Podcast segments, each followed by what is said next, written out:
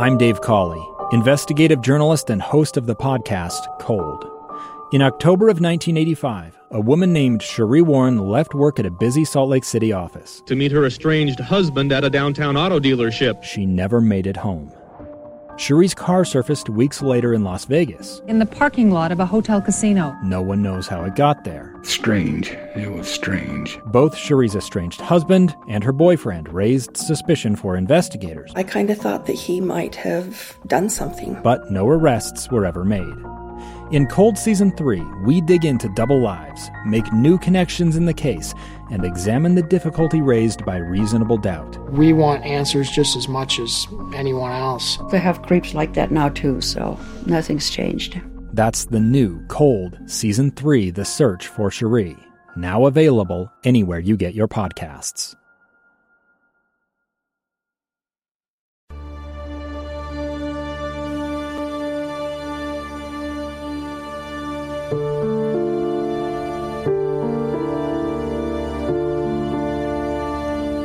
A Gentle Thief, written and performed by Amanda Dickson. Episode 11. In episode 10, Maddie wakes up for a day at school with her student Eduardo waiting for her there. She is amazed to realize when she gets to school that she has forgotten today is Christmas week and the kids are off. But she spends the day with Eduardo and helps him with his writing. She talks to Con early that morning and learns that he has made an appointment for them with a counselor and meets there at Dr. Theron's office to talk with a counselor that night. She explains that the idea to see the counselor was Con's idea and talks about how she was humiliated when Con lied about their having employees only at the Christmas party.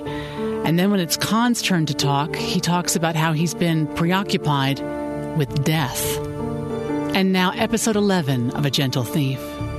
Valentine's Day, 2004. Sophie wore her red skirt suit to work. It was bright red, the color of a child's lips after eating a popsicle, and it was a little snug. Well, more than a little. She couldn't get the zipper up in the back, so she zipped it as far as she could and kept her jacket on to cover the offense. All throughout the day, she kept getting overheated and wanting to take it off, but didn't dare for fear of revealing herself. Today, Sophie had a negotiation at the U.S. Attorney's Office on another case she was handling with Rick. This one involved a lovely man, a businessman, husband, and father of three girls, who was charged with several felonies regarding his actions as a CEO. Sophie was starting to see a pattern with the firm's federal criminal law clients. Most of them were businessmen, determined to keep their companies afloat during challenging times, who would send good money after bad. That, in and of itself, would never get the attention of the U.S. Attorney. It was only if those practices led to the loss of money that some stockholder would sue, and, unsatisfied with a financial pound of flesh, would then seek to send the officers of the company to jail. That's when Day Openshaw, would get involved. Way too late in the game to affect the facts, there solely to interpret them in a way that would convince the chief federal prosecutor to go after a different fish. He would rarely budge unless he needed something from Rick on another case. That day, David Marsh, U.S. Attorney for the District of Nevada, was called out of the office unexpectedly. So when Rick and Sophie arrived at 11 a.m. sharp, they got passed off to one of the deputies. Rick didn't like that. Someone should have called to notify him. I'm Assistant U.S. Attorney Brooke Davis. A startlingly large woman with dyed hair and heavy makeup said to Rick and Sophie without offering her hand. She gestured toward the door and walked with some difficulty ahead of them down the hall to a small, plainly decorated conference room that looked like something from a Dateline NBC sting operation. Dave asked me to talk with you about Mr. Robert Tannen, who has been identified by this office as a person of interest in one of our investigations. She said as she sat down, not offering them anything to drink. Rick smirked. Oh, he did, did he? and where is Dave? He was called away, the woman answered without offering more. You mean called home, as in back to God? Oh, I'm sorry, I hadn't heard. Rick laughed his loud, breathy laugh. He can't be with us today. Miss Davis dismissed Rick. That's too bad. Rick sat up. I guess he doesn't need the testimony from Herman and Trudeau in the Wyatt case after all. I had thought he was counting on them, counting on me to deliver them. But obviously, he is sailing along just fine wherever he's been called away to. So you just tell Dave when he gets around to coming back to work that I don't appreciate him yanking my chain. He stood up. Sophie and Miss Davis followed with some hesitation. Oh, yeah, and if you think you can remember it, tell him this too, Rick continued. Tell him the only thing he can charge Tannen with is making a false statement. That's it. And that, not that you care, would be the right outcome. This guy is a good guy who could go the distance and be real sympathetic to a jury. We'll take two counts of false statement with him. That's it. Have him call me on that, and I'll think about what he needs for Wyatt. I am perfectly prepared to conduct this negotiation with you, Mr. Day. Brooke Davis was starting to visibly sweat. The skin on her forehead and cheeks, so heavily caked with foundation, was getting clammy. Oh, no, you're not, Rick scoffed and walked out of the conference room and back down the hall. Rick's cell phone started to ring as they reached the lobby. Get a parking validation and meet me at the car. Rick barked at Sophie and took the call. Sophie waited for the validation, then headed for the car. She eased onto the passenger seat in Rick's sedan, hoping the zipper on her skirt didn't inch any farther from the movement. She felt the strain of the fabric against her hips and thighs and wondered why she had insisted on wearing red on Valentine's Day. Rick clicked off the phone. You know, if you were 20 pounds lighter, Brownlee, you'd be a real distraction around the office. At 4 o'clock that afternoon, Sophie felt inspired. Inspired to go home. She didn't have it in her to go the extra mile today. She just wanted to go home and take off that skirt. The thick red line cutting into her stomach was starting to feel permanent. She longed for the comfort of her nightgown and her husband. Most of her Valentine's spirit had left her since Rick's comment that morning in the parking garage. Is that all she was? Too fat to be a distraction? Too unimportant to be introduced to anyone, even the sour faced assistant U.S. attorney? She didn't tell Rosie where she was going. She didn't stop by Rick's office to see if he needed anything else.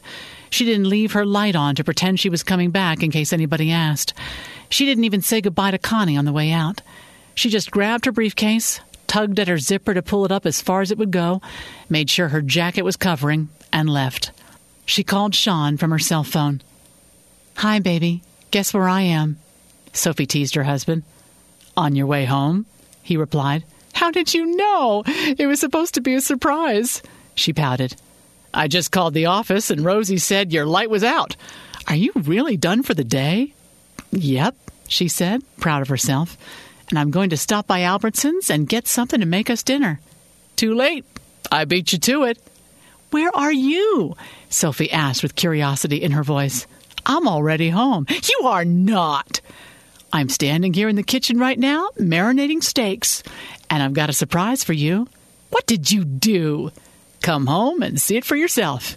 And if your cell phone rings, he urged, don't answer it. Just tell Rick tomorrow that your battery was running low.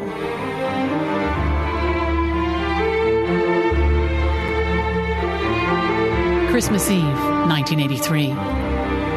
Maddie went out to buy Con's gift today.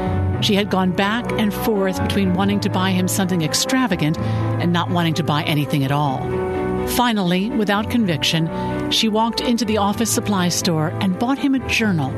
It was smaller than a school notebook, just slightly, covered in a soft brown leather. Her thought was that he was writing the story of her life anyway. He might as well do it literally. Yes, she thought, with more conviction after she paid for it. This would be perfect.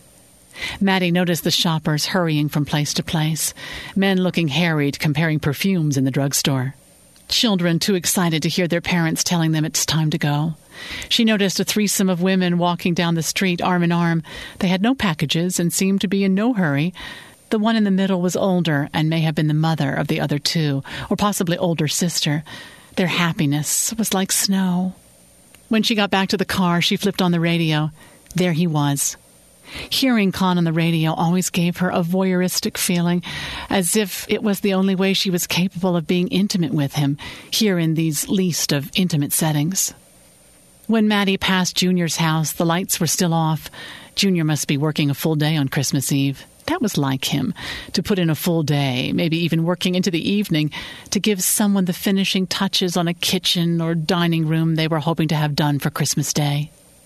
Maddie pulled in front of her house, turned off the SUV, just then realizing that Con's voice stopped with the stopping of the car. She took a reluctant breath, grabbed the groceries, and headed to the door. She worked slowly in the kitchen, unsure of when Con would be there for dinner. Their plans had not been exact, just a foggy see you after work when they talked the night before. His air shift ended at six, but he usually didn't get there until seven or so when they were getting together. She was hoping he might be earlier tonight because it was Christmas Eve. Their session with Dr. Theron had been productive the night before. At least they had talked about feelings, but it left Maddie with a chill. What was all that business about death? His preoccupation with death, somehow suggesting that she was bringing this out in him? Maddie took the chicken out of its plastic wrapping, worrying about the blood that escaped on the counter and the salmonella it might contain. She washed the bird in the sink and patted it dry with a paper towel. Then she rubbed olive oil over the breasts and the legs and wings, flipped it over, and rubbed the back the same way.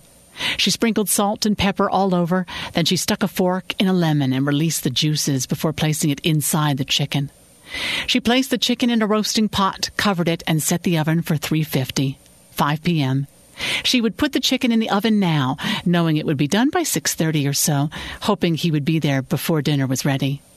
Maddie went to draw a bath. She still had plenty of time for a hot soak before Con got there. She put her hand under the flow, turning up the temperature to as hot as she could stand it, and then squeezed some of her favorite bubbles under the stream.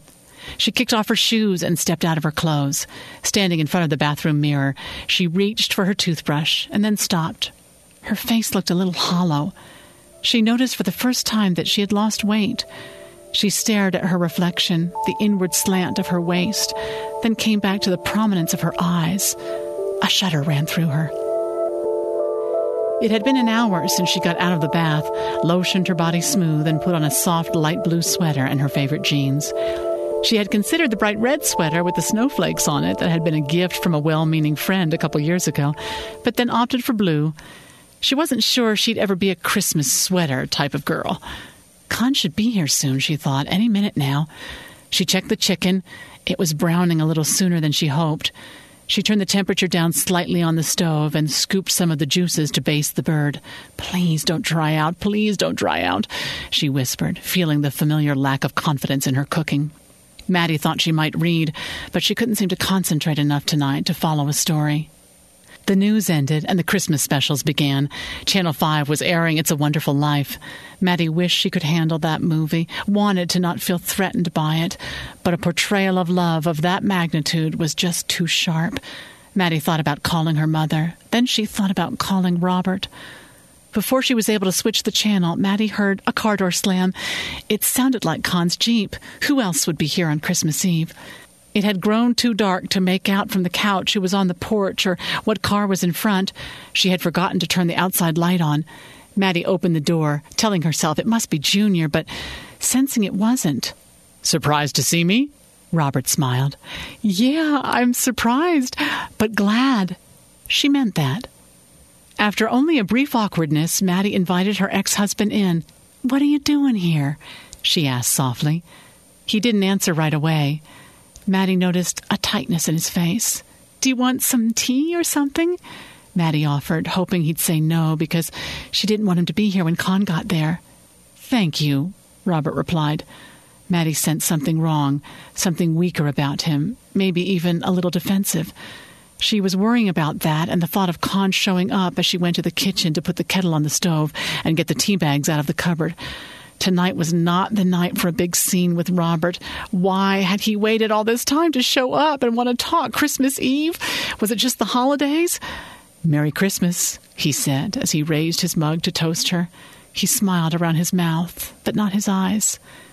I have to tell you something, he said, putting the mug down on the coffee table next to the baby Afghan, his eyes paused on.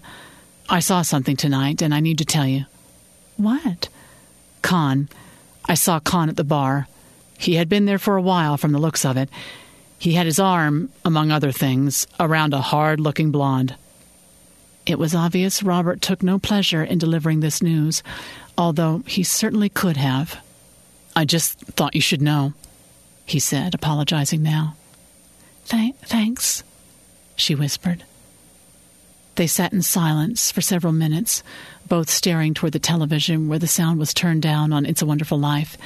Jimmy Stewart was about to kiss the girl in the hallway. It was the scene where he stops by her house and they wind up on the phone together, holding the receiver close between them, barely hearing what the man is saying on the other end. Great movie, Robert said. I could never watch it, Maddie replied from somewhere far away. Her voice had no inflection or volume. I remember, Robert replied with warmth.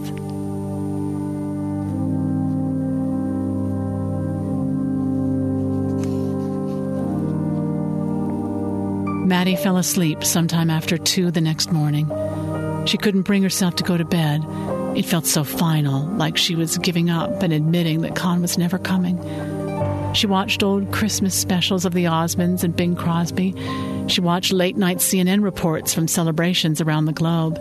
She crocheted and drank lukewarm tea until there were no more excuses. Eventually, she took the dried out chicken from the oven and threw it away. She noticed the ham in the fridge and felt pathetic.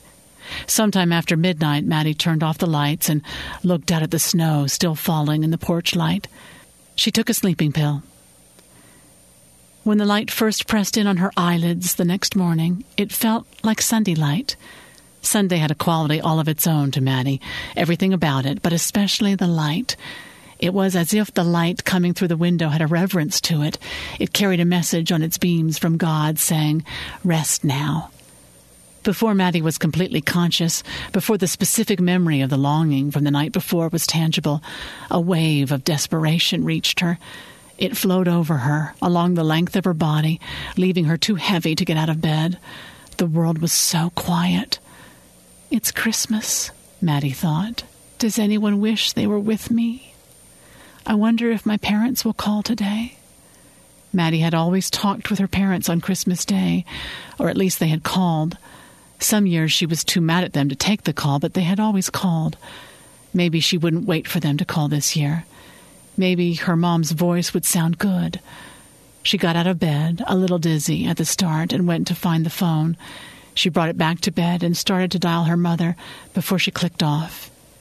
She didn't want to be on the line in case Con called. She had no idea what time it was and didn't care.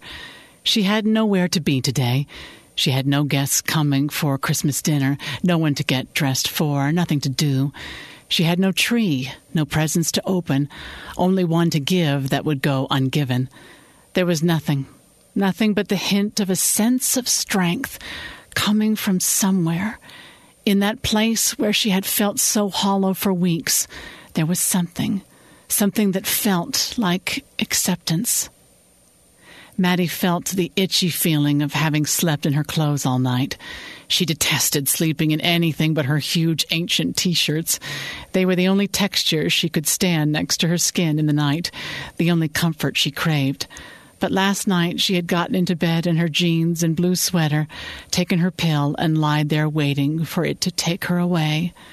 This morning she rubbed her skin with lotion and put her biggest navy blue sweatpants on, then cinched them at the waist. These sweatpants had to be the most unattractive piece of clothing she owned, and therefore went perfectly with the old Exeter sweatshirt she put on over her running bra. Then her athletic socks and running shoes. Hair pulled back severely before the black cap covered it up. Her sunglasses and mittens, and she was ready. Opening the door without taking her keys, she walked with determination onto the porch and started down the lane, having absolutely no idea where she was going, but glad to be on the move. The streets of Cedar City were quiet. She saw an occasional minivan pass by on its way to grandmother's house. She noticed the young girl working at Maverick standing in the cold outside to have a cigarette break. She kept walking. She noticed the sky was starting to get darker and the temperature dropping. Could it be that late in the day already? She suddenly had no idea how long she had been out, no idea what time it was when she left the house.